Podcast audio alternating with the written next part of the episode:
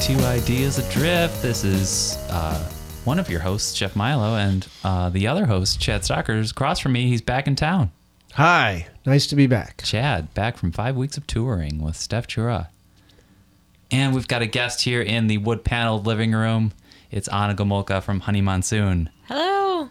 Thanks for having me. Yeah, and so I was excited Chad was back in town, and I said, Chad, I'd really like to interview Ana from Honey Monsoon. And Chad said, I said, "Oh, I know her and what, But, yeah, what's the uh, story? because I worked for a cannabis manufacturer of some sort. I don't know. I put I put oil into cartridges, and we would sell them to dispensaries.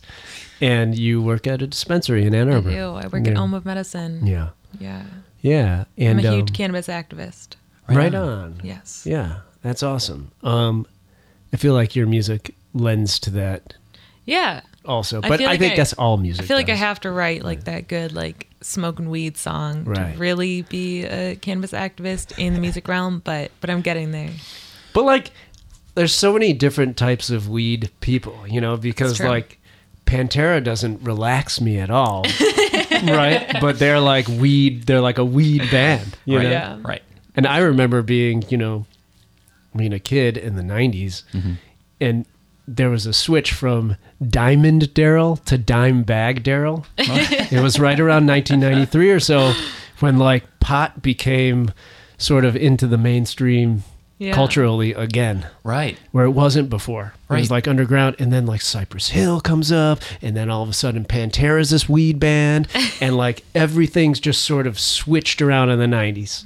Yeah, and they, but also the um have the hopefully the stereotypes have gone away in the 90s and 2000s there was the idea of the stoner and there was usually folks wearing Right. like um or they were playing hacky sack in the Oh, in yeah, the, in you the know. sport Oh, yeah. and, you know Yeah. and they were Right. you know just half Patchwork asleep all the time and so that's gone away and here we are in Michigan where things are different now Well, it's funny too. I'm sorry. I feel like we're like bulldozing this conversation. I mean I mean it's true. the yeah. Grateful Dead scene has always been that way. though. okay There was okay. never like the stereotypical. De- I mean, there was a stereotypical deadhead, but if you went to a show, Mm-hmm. you'd be sitting next to a lawyer.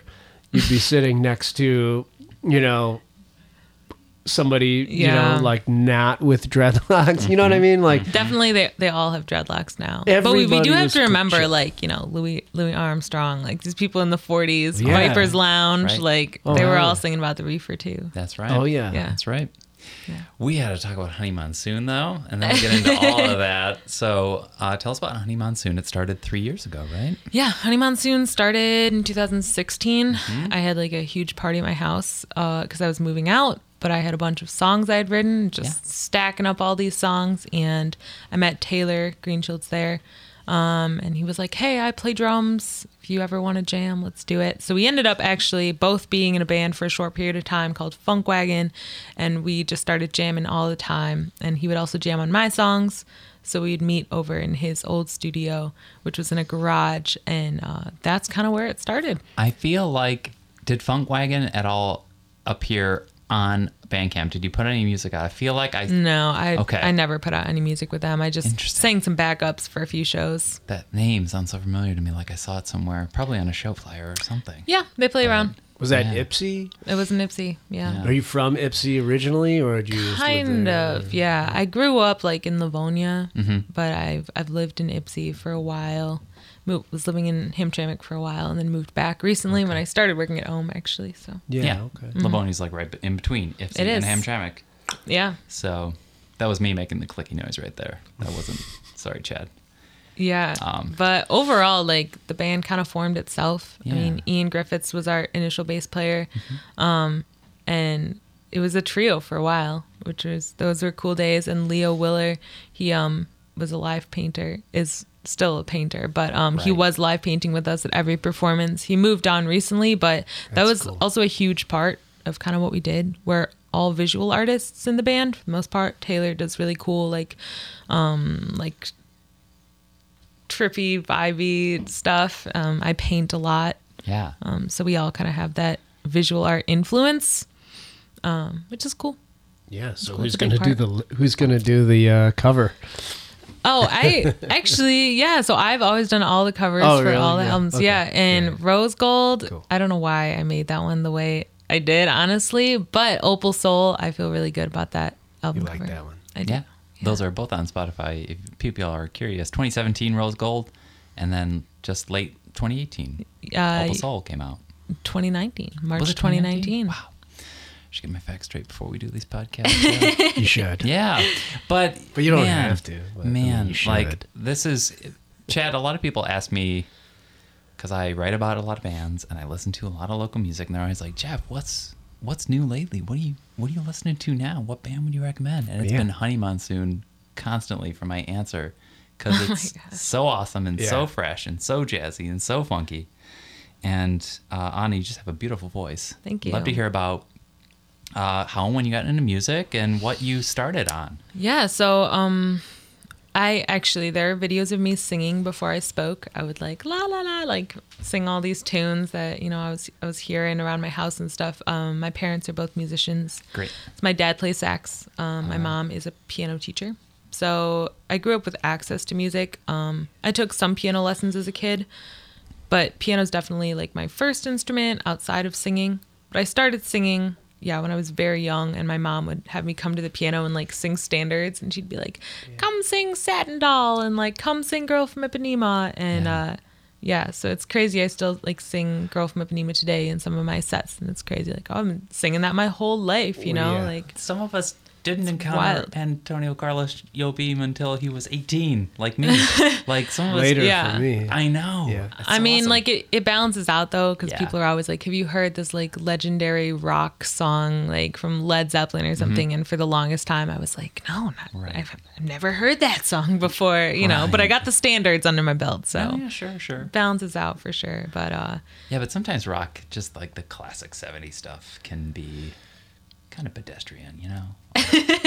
it's, you know, Chad, defend it. Man, I am like as pedestrian as it comes then, because that's how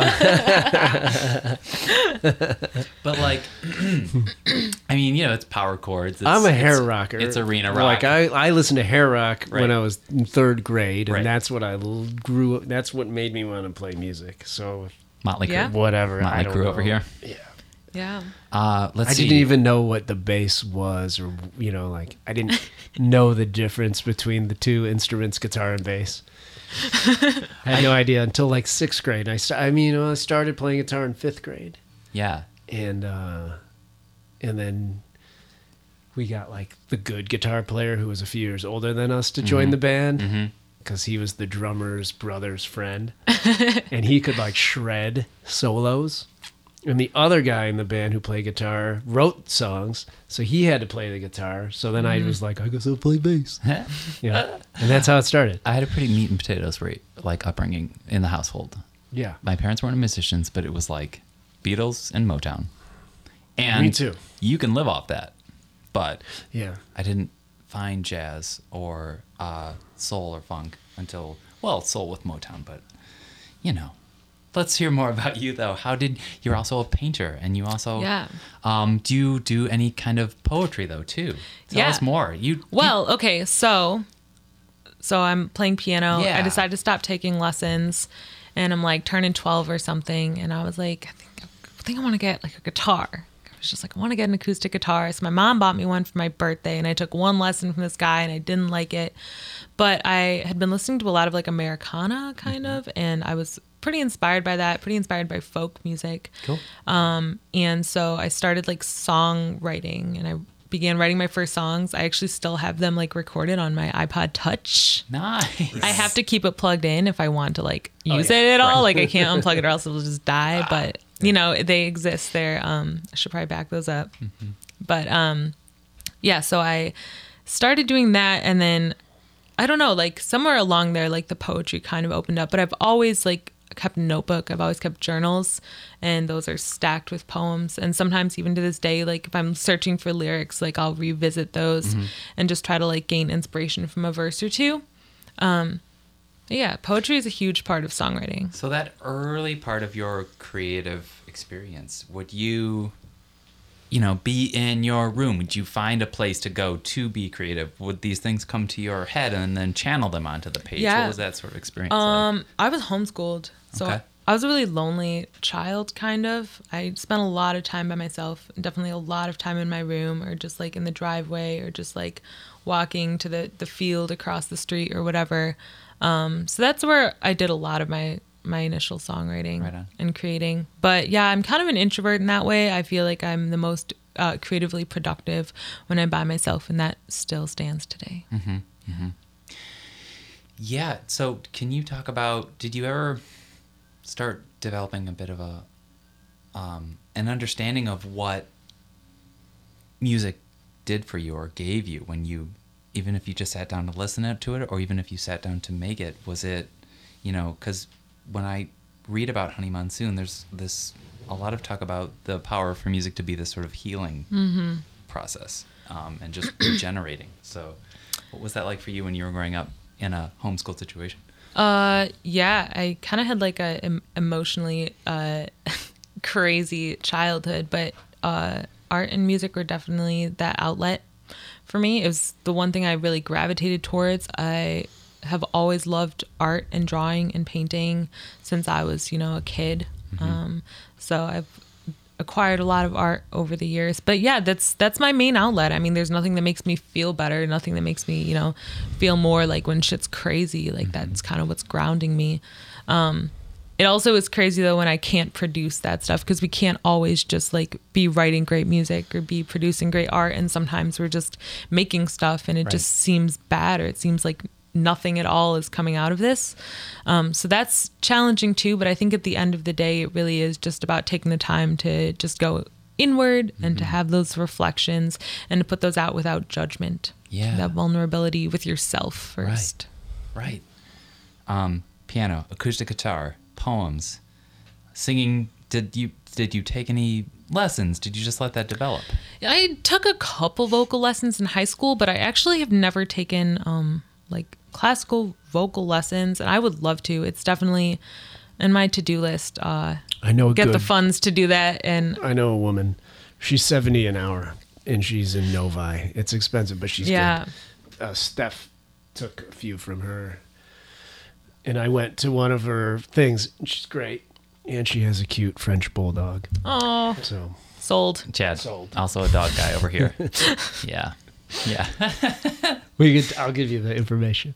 Okay, After cool. this. That would be great. Yeah. Her Yeah. name's Dorothy. Um, I guess can you talk about some of your favorite music, some of your strongest influences? Oh I mean, the word jazz comes up when we talk about Honey Monsoon. Can you talk about that? Yeah, people love to refer to Honey Monsoon as like some sort of jazz, Yeah. and as someone who I feel like I like, there's straight ahead jazz, and we are not that. You know, Right. Like we're. I feel like if anything, we have jazz influence, which is kind of what I try to refer to it by. But Mm-hmm. overall, I kind of think we're more of like a soul fusion kind of situation going on. Mm-hmm. Um, but yeah, my favorite music.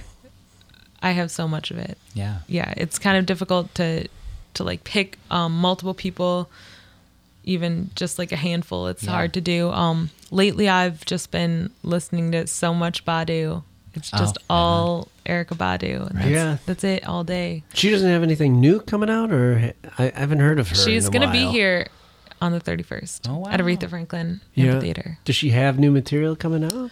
i don't know I don't Doesn't know. really matter at some point. Yeah. You like don't have to put out new shit, and you can still sell out Yeah. stuff. Yeah. so i've been listening to a lot of her um I was on tour and like we were talking about the phrasing in that Roots song. Ah. of, you know, Oh yeah, good point. it's just like out of this world how good she strings the words together. Yeah. You know, where like she'll just like yeah she wouldn't I don't know. It took me a long time to even figure out what she is saying because I I was like dumbfounded by how she was This- phrasing the Yeah. sentence she Yeah. was saying. You The know, like the like, sentence that stare all into oh, it each other. you know, I you know. Yeah, and just like her words, like the way she Right. uses words, I don't know. She just creates a world out of every single song and of every a concept. It's crazy. Kind of reminds me about what you do on Daybreak. I really like your lyrics there. Wow, and thank I really you. like your phrasing and how you bend the syllables into each other. Thank you. And there's some like there's three dollar vocabularies on there too. It made me wonder like if she was into to literature and English and stuff because you sound like you're a really good writer your words. Seriously. Thanks. Thanks. I feel like it's something I need to practice more, but I appreciate you Yeah. saying that. No, yeah. totally. Yeah. My other huge person I'm listening to right now is Georgia Ann Muldrow. If you guys don't know who she is, sh it's crazy. Like, no one knows who Georgia Ann Muldrow is, but she has this super extensive discography. She's a producer, she's a beat maker, she's a vocalist, she's everything Wow. tied into one. She's so good. And, um, yeah, she's like up there, I would say, with like Erykah Badu, with like some of these legendary.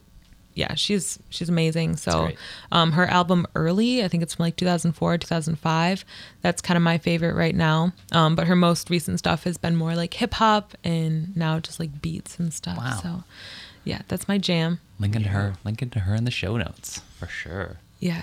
Um, let's talk about the band a bit though, and um, the songwriting process, and I guess how it's changed since Rose Gold, and whether or not it's changed since Opal Soul.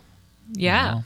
Okay. So um, when I started Honey Monsoon, I had never really like played with other people that much, right? I was just used to just like solo stuff. Like I hadn't really Homeschooled. exactly like I was just my thing and like I I started to jam when I moved to Ypsi and you know me and my friends be up late at night, you know, hanging out on the porch and just jamming. Um, but I just had all these songs and I had never had anyone like put their ideas on it. So it was a really insane experience, but I think that a lot of the music in Rose Gold is not as like interactive and collaborative as it is in Opal Soul. And I think when I was able to kind of like expand my horizons into thinking about the other instrumentation and like I don't know how I want it all to sound, just being able to delve more into the production aspect, um, that really opened my mind a lot. So it's kind of a recent thing to, uh, for me to be like writing with and for other people as well. Um, I've like fallen in love with like writing horn lines. It's like crazy. But also Filó Machado is a really, really huge inspiration of mine. He's a Brazilian singer, guitarist, um, vocal vocal improviser. I don't know. He's insane. Um, so I've gotten a lot of inspiration from him, and so that's been helping me write a lot of horn lines for the stuff that's coming out really soon. Because a lot of that is definitely more drawn, like the ideas are drawn from like world music. Right on. So, will you be performing then live with horn players?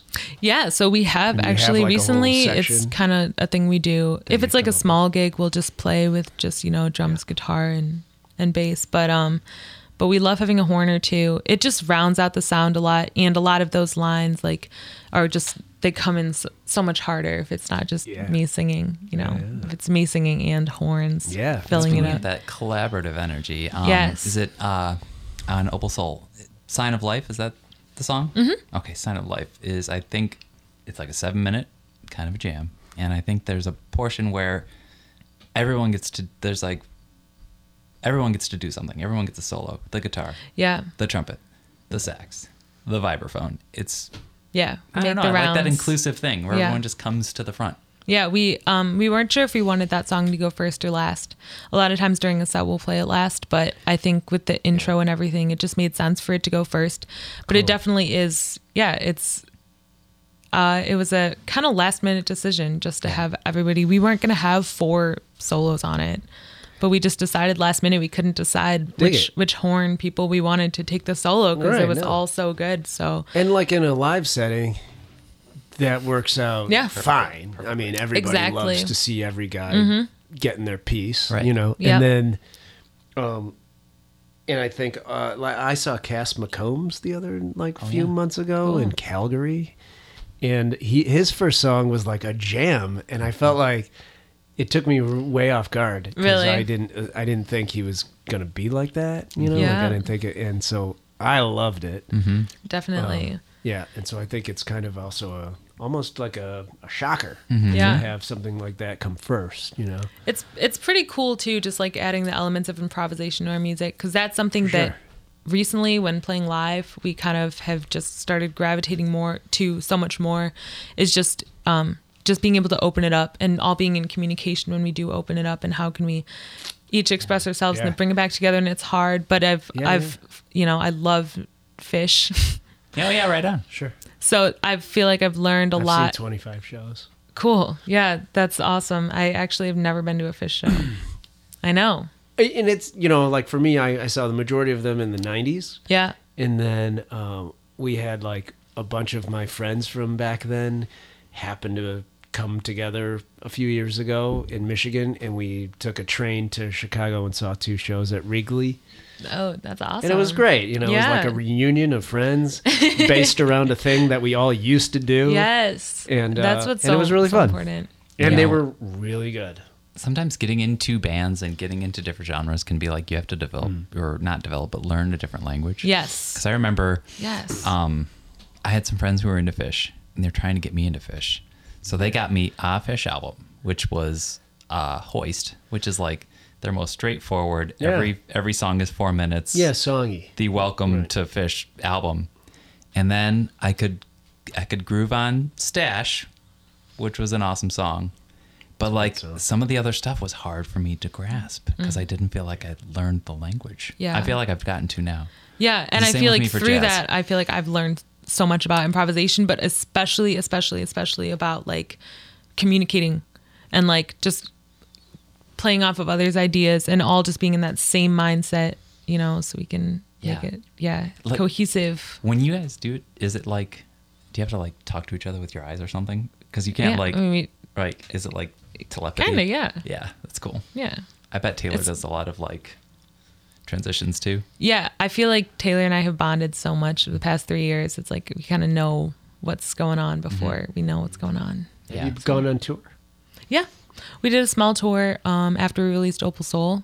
Um, booking a tour is Tough. very tough, Mm. so I'm trying to like mentally prepare myself to like book another one, but I'm just not ready to go there yet. The thing is, if you're willing to not make any money, but Yeah. maybe break even, Yeah, you might be able to pay somebody to do it for you.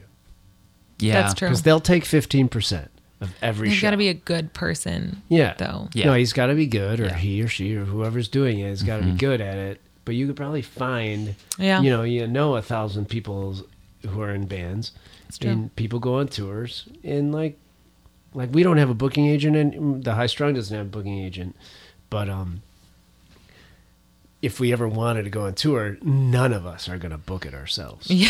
you know, and none of us expect to make any money on tour either. So Yeah. we'd be like, all right, let's pay somebody fifteen percent every mm-hmm. show yeah. and have them book us a month, you know, and then we'll actually go on a tour because we're we've been sitting here for 10 years not touring because we don't have a booking agent Yeah. and none of us can put the kind of time into booking a tour. It's a lot of time. That's, that's so you wouldn't make as much money off of like the shows guarantees because you have a guy Right. taking 15%. But then you know, you get all of your own you, you sell merch. Exactly. And that's how you make the money. I, I feel like it's a lot more difficult to do that the bigger the band gets too. You know, even with four people, it becomes Oh, difficult. yeah. But I love to Right, right, travel, right.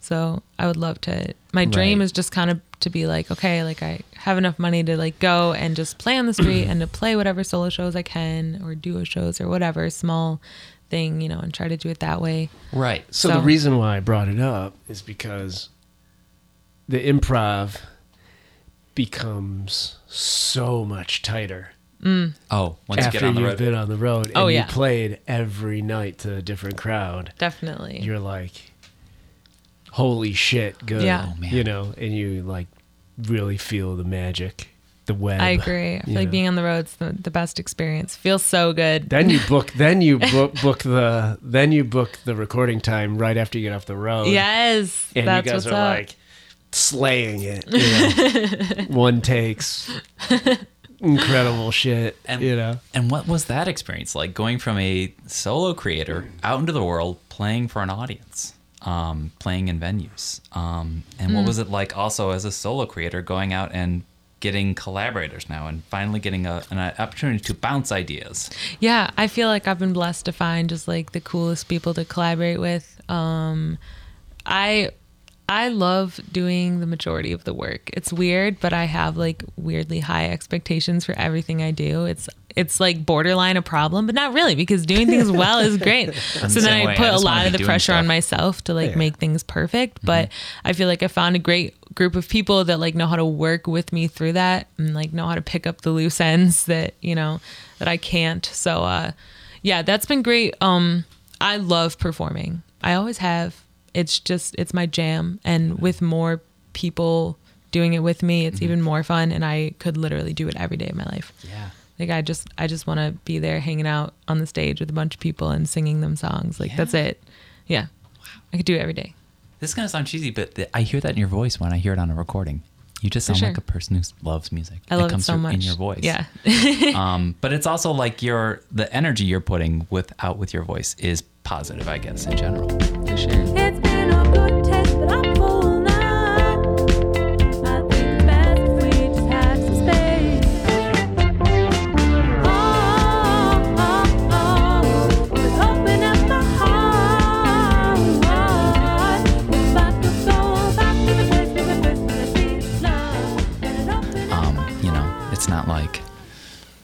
It's not like a melancholic folk song or something. You know. Yeah. The- I, I used to write a lot of a lot of melancholic folk Oh, yeah? songs. Yep, a lot of it. Just a lot of like sad music, you know. Mhm. And then it's like eventually like I just I don't want to be this sad, you know. And then it's like aligning. I'm trying to align my life purpose with music, and Mhm. so that can't be like a super depressing thing. Like Right. at some point it had to like move past that. So then I was in this huge phase where I was trying to like write songs for the world, like Mm-hmm. write songs to inspire the world, and like it was working for a while. But now I'm just kind of back and like I write a lot of like like metaphorical stuff. It's Mm-hmm. like I want everyone to interpret it in their own way, and like you might not know what these lyrics mean, but like you will if you listen Yes. enough, you know. Yes. So yeah, It's uh, you know, you're like maturing. Yeah, yeah, exactly. Um, you know. Another thing I wanted to ask about is I'd read another interview where you talked about how certain songs make you see colors or you think of them as colors. And that reminded me of like synesthesia and things like that. Yeah. Yeah. I definitely like I I think a lot of like my um like visual art background kind of comes into play in that. But yeah, they all definitely have their own like feeling or like sensation that I instantly associate with them. Yeah. I think that, like, I don't, if I don't remember this, I don't just don't think it happens enough. When Honey Monsoon said, yes, we're going to do shows where there's live painting, I was like, that's the most refreshing thing I've ever heard. Why doesn't more people do that? It makes perfect sense. Yeah. It was crazy, you know, when Leo left the band, it was like super weird, but Yeah. I've actually It's cool um, that you consider him like part of the band. Yeah, I mean, he played. He did it with us every single Right. show mm-hmm. since like day one. Mm-hmm. So you know, and obviously, like we all have obligations and things to do. Like you know that y'all got to switch our stuff up eventually. But there was this show um, at Tangent Gallery. Mm-hmm. It was like some small show. I forget what it was. And our friend Laura booked us. It was like this four-hour gig, and we were like, "Let's do it." Yeah. Like, so we brought like all the weed we had, and we were uh-huh. just like, "All right, we're just gonna play for four hours. Like, we're gonna take like two breaks. It's gonna be It's fine." what Phish would do. And there oh, was yeah. like this moment where I was just like painting and singing, and that was it. What? And then like drums came in, and that- yeah, and like I actually have a video of it, but it was like, it was like holy shit, this is awesome. Um, so I've actually been really inspired by that. Whenever I think about how can we bring this artistic aspect back into Honey Monsoon, but I also want to like work on some props, which I've kind of been talking about for a while.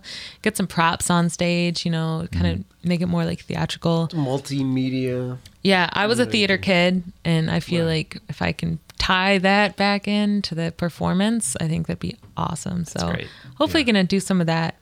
Soon. Uh, so you lived in Hamtramck, Mm-hmm. and and when the band was happening during that time. yeah, mhm. um, the band so- never stopped. Yeah, Okay.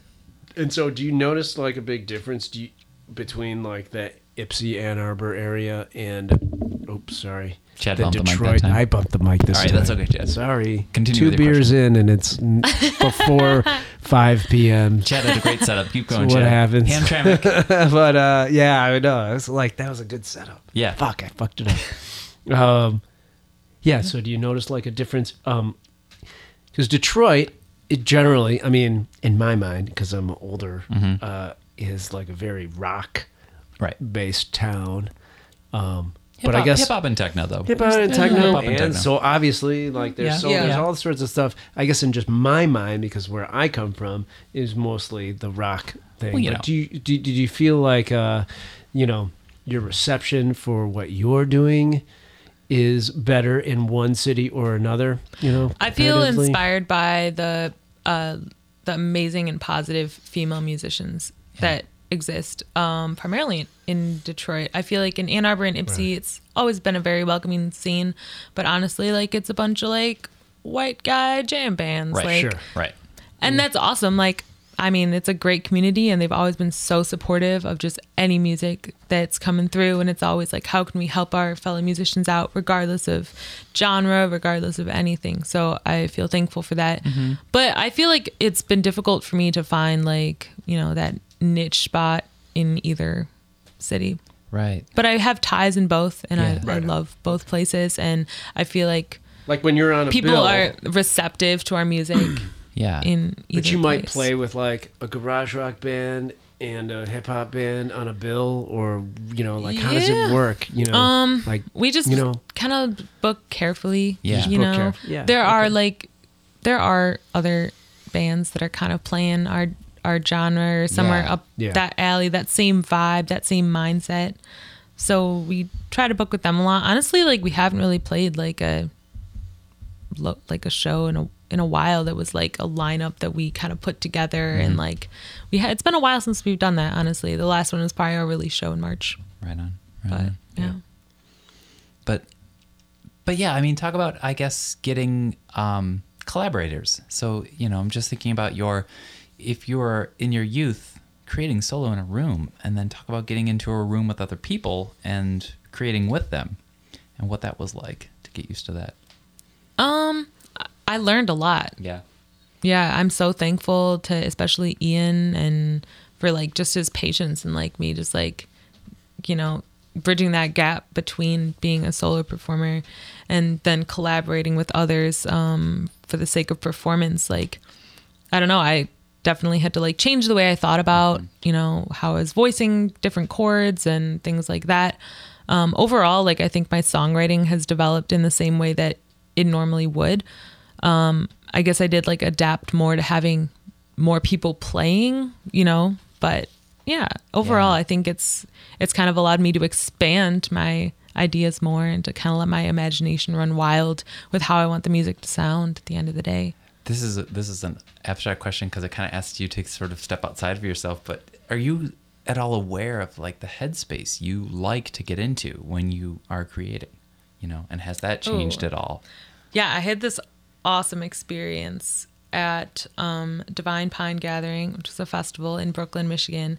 And so, like, okay, so normally, like, I might try to like get in the zone before I play, or like, you know, I don't know. I I like to be in a clear headspace, one where I feel like I can like communicate effectively through music. But at Divine Pine, they were doing a bunch of like energy work and stuff. So I had like energy work done that day. Like the day before, I had like gone on like a little trip and I had like been out like did some acid. I was like canoeing on this like super cool lake. And then the next day, like I got this energy work done and like this crazy like cranial massage and I oh. was and then like this lady did some 5D work on me and she was like you have like a lot of ancestral trauma and like you need to chill before you go on stage. Hmm. And I just like walked back to my tent and just started like crying like sobbing like I wasn't sad or anything it was just like Yeah. release and I was just like in my tent like oh shit like like just yeah and then I went on stage and I just like performed and it was the most beautiful thing. And then I actually improvised with my friend Andrew Brown, Django Fanique, Oh, yeah. hi- uh, his band. They were there and they played after us. And I improvised with them and I was like my it was like I was a hollow you were reed. like on like a oh yeah I was like jumping up and You down in- and like some scatting and like I did not know what was going on. It was crazy. to to go from that Yeah. cathartic release That's the headspace that I'm trying to be in all the time. wow. yes. that sounds like adrenaline Yeah. It was crazy. I'm just trying to like put myself there and feel all that. Yeah. Yeah. It was it was really powerful, but it also like reminded me of the space that I can be in Yeah. every time I play music. well, if I I want think to be or, like, ritual has Yeah. a lot to do with you know like putting yourself in the best space to perform every, in, when- especially when you're doing it like constantly every night. You know, and yeah. I haven't developed much past a beer and a shot. Yeah. You know, Exactly. but I know like other people I know do transcendental meditation. Mm. You know, thirty minutes before they play. Mm-hmm. Other people like like weed or whatever. You know, so I think there's something to that. You know, where Yeah. like you find what you need to do to get there every night. Yeah, our ritual used to be to like smoke a big fatty before we like played shows, but then the guys started getting mad because I would just like get really silly on stage and just like say weird things like dude. you know. I, you know, my buddies. My I was out of town, but some of my friends saw Herbie Hancock last time he was here. and he Yeah. Kamasi, Washington. Yep, I was and- there too. Yeah, and, and I saw Herbie. I think it was probably at this point. I think it was 16 years ago at the Jazz Fest. Okay. and I thought he was terrible. I thought he played horribly. Wow. Like it just like the songs that he chose to pay, like play were terrible. The but the best part about the show was in between songs when he was so obviously high and hilarious in between songs. And he was so funny just the way he was like sort of riffing about shit in between tunes. Right. And that was amazing. And I forget why I That's just why did I just bring that up? But uh Uh, being silly Being on high. stage. Yeah. But you Being know, silly High on and silly stage. on Yeah, stage. yeah, Yep. I think That- it's that good. show it That was the when only recently thing I liked. Was so awesome though. And- Terrace Martin. Yeah. Oh my god. It's good. Okay. And I'm glad that that is He played good. "Come Running to Me." "Sunlight" is my favorite Herbie Hancock album. Yeah, Maybe not my favorite. I have so many favorites, but "Sunlight," the Well, we themes saw- in that album. I saw him at the Jazz Fest, and he was he did like a Stevie Wonder cover where the bass player sang, and it was just like nobody needs to hear that. You know, like I just thought it was. I I was unimpressed, unfortunately. Wow. Yeah. Unimpressed. Hmm. Uh, obviously, I love Herbie Hancock, you know, but, and so it was kind of disappointing to me to see like he was just like adding Yeah. too much cheese to it, mm-hmm. mm. and that might just be a Jazz Fest thing. Yeah. I don't know. So maybe on his but own. headspaces in general fascinate me. Yeah. Sure. headspaces in general. and the big fatty and makes you goofy. I guess whatever feels. It was the only good thing about him. It is was whatever his feels goofiness. right. I guess whatever feels right for, I guess, prepping your brain. Yeah. Maybe it's like a and I brain think that thing. ritual has a lot to do with it. Yeah. Like I definitely still haven't developed a ritual, but I think that'd be a great thing for like most creators to do, you know, just to allow ourselves to just uh express ourselves freely and not to have like all that baggage from the day because Right. like honestly like sometimes oh yeah we played at pj's lager house actually with Vali Paula um, and modern element it was a super awesome show Mm-hmm. um, but i totally drove like straight from work and then Yeah. like got on stage Strange. Yeah. Yeah. it was just like Yeah. so weird. It was just like, oh yeah, I just worked like an eight hour day and like Right. not even decompressing, just like in my car, like trying to drive music. 85 miles an hour. Like, Then the the, Just to the, get there. the set is like just an extension of your workday at that point. yeah, Almost. it was know? cool, but it definitely, Yeah. yeah. Yeah. it was, yeah, it was, it was still a really good show though and a good set, but it wasn't like probably maybe the best it could have been. Painting, sculpting. Tell me more about your other Oh, creative yeah. pursuits. I recently started sculpting. That's awesome. Yeah, I Is it clay or clay yeah uh, modeling clay uh i was like obsessed with it for a while i was just like making like little heads Yeah. there were just so many heads all over the place. And my roommates were just like oh this is what hannah's doing now. It's just heads everywhere. And then i'd be like this head sucks. And then i'd have so much fun just like dropping it just like smashing it. Be like yeah like let's make another one. Oh, that's um interesting. yeah, and then I I moved. I haven't like set up my like sculpting area yet. Um, the place I've been living for the past few months, but I have this really cool idea right now to make this key sculpture. So I have all these like keys on my keychain. I'm just like I don't even know what these keys are for. Like I have no idea anymore. They're just like 20 extra keys I don't need. So I'm gonna I'm gonna make a key sculpture. It's gonna be really cool. Send, Sounds good. Send you a picture or something. Sure. It's tangible art. It's 3D. Yeah. It's not on canvas. And that's yes. Thank you for bringing that up. yeah. because that was something that really drew me to it. Was that um I actually started sculpting because I just felt like I could not write. And it was just like it was honestly like messing me up. Like I was just I felt so bad. I just couldn't produce any music. Like I couldn't even take the time to like sit down and just like practice keys for 30 minutes that day or whatever. Like so I and then painting like wasn't really flowing. Like I just felt like everything I painted was bad. And so I my friend like brought over some clay or something like that and I I started working with it and I was like, "Oh my gosh, this is like exactly what I want to do." Just because of like the tangibility of it. It's like it's not some like abstract thing that I have to like draw from my mind. It's just something that kind of like comes together in your hands, you know. Yeah. Yeah. It brought me a lot of peace. Yeah. The impression is instant. Your Yeah. thumb going down. You can see exactly what you Yeah. just did. Exactly. Um, before I run out of questions, I wanted to ask about, I guess, the song creation process again, and especially something like the song uh, "Who Are You." Who you are. Who you who you are. Again, I'm messing my facts up, Chad. So who you are? Should we do a little edit right there? No, keep it. keep it all in post. So who you are is a track on Opal Soul. I think the second to last track, um, and I guess there's just that middle period where you just all sounded like you fell into, for lack of a better word, a groove or a zone, um, and your vocal melody, which doesn't have lyrics to it, is matching the music. And I just thought that was such a beautiful moment, and I wondered how things like that uh, manifested in the studio, if it was written or if it just happened, and how much is written and how much happens.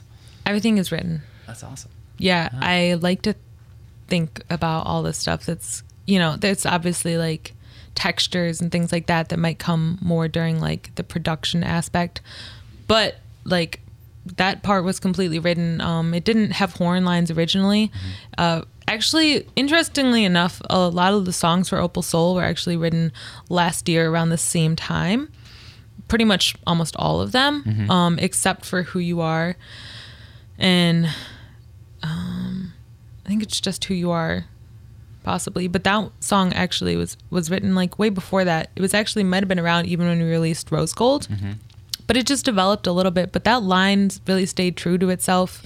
Um, I feel like each song comes about differently. Sometimes they come out as like one fluid idea, and it's just like a 15 minute voice memo, and then it's like there. Yeah. you know. And sometimes it's more like um, a like I think this is how who you are actually came about is like a piece that I had written and then like a couple weeks later whatever I write something else and then I'm like oh like that fits actually perfectly with Right. this sometimes I even force it to fit and then like adjust it however is necessary Right. if I'm really hearing it but yeah like sometimes they just like piece together like that and I think who you are is kind of uh it's an interesting song of ours because it is just kind of it's like a piece of patchwork you know Yeah.